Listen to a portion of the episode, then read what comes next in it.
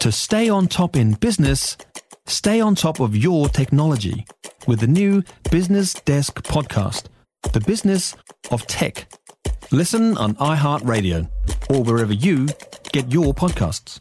7 to 8 at Newstalk ZB. Single sex secondary schooling is better academically for boys than being at a co ed school. They are much more likely to get university entrance and half as likely to leave without any kind of qualification. Now, it happens that this is released as Westlake Boys High hosts an international conference on the issue, and the headmaster, David Ferguson, is with us at Newstalk ZB. David, good morning. Good morning, Tim. How are you? Yeah, very well. Uh, pretty clear cut. Uh, the report was commissioned by a group of uh, schools. What was the purpose of uh, getting into these figures? So we, we'd done eight years worth of uh, data tracking previously, and we just wanted to update that data set. So we added the last five years onto it, and uh, the trend that we spotted 12 years ago now has continued consistently throughout that 12 years. Every decile level, every achievement level, every ethnicity, whatever measure you use, boys in boys' schools are doing better than boys in co-ed schools. So you can uh, take a boy's background into account and still come out with the same result. It's you know it's not that you're creaming off the best kids, therefore you're turning out no. the most successful no. kids. The biggest difference is in lower decile schools. What do you put that down to?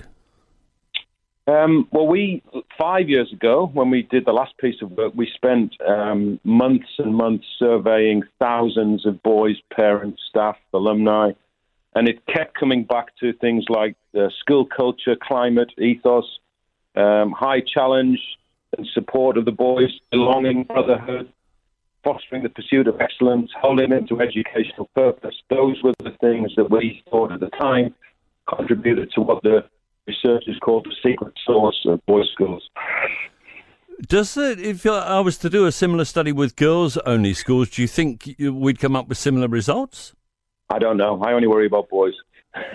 but uh, I mean, I guess the the obvious difference being that the distraction, the obvious distraction during those teenage years, isn't there. Yeah, I mean, I, I think that's been held up as a reason historically and traditionally, but I think there's a lot more to it than that. Um, we need to give boys a bit more credit than just distraction. However, we know that girls mature and develop at a faster rate than boys, and uh, having staff who specialise in working with boys um, is, I think, a better option for them. But it's not for everyone. We know that co-ed schools are better for some boys, and I think it's great that we've got choice in New Zealand uh, across the country as well. Big, big conference you've got there. Some uh, very well known international names showing up for this. Yeah, it's exciting. Um, 630 people from 15 countries, 150 schools, um, and they're all really enjoying being in New Zealand, which is, uh, we feel pretty proud. Had an enjoyable day and a half. We've got, I've just seen Sir Graham Henry come in the car park. He's speaking this morning.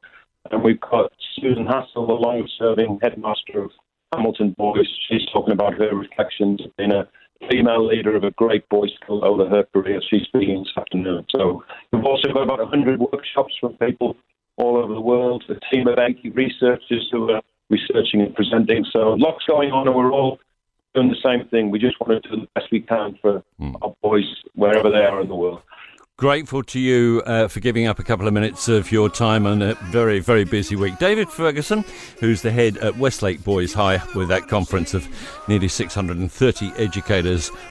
For more from the Mike Hosking Breakfast, listen live to News Talk ZB from 6 a.m. weekdays or follow the podcast on iHeartRadio.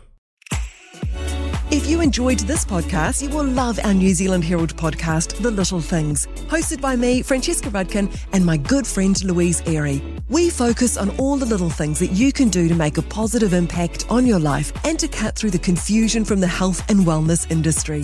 Join us every Saturday to hear from the experts for all the tips and advice you need. Just search The Little Things on iHeartRadio or wherever you get your podcasts.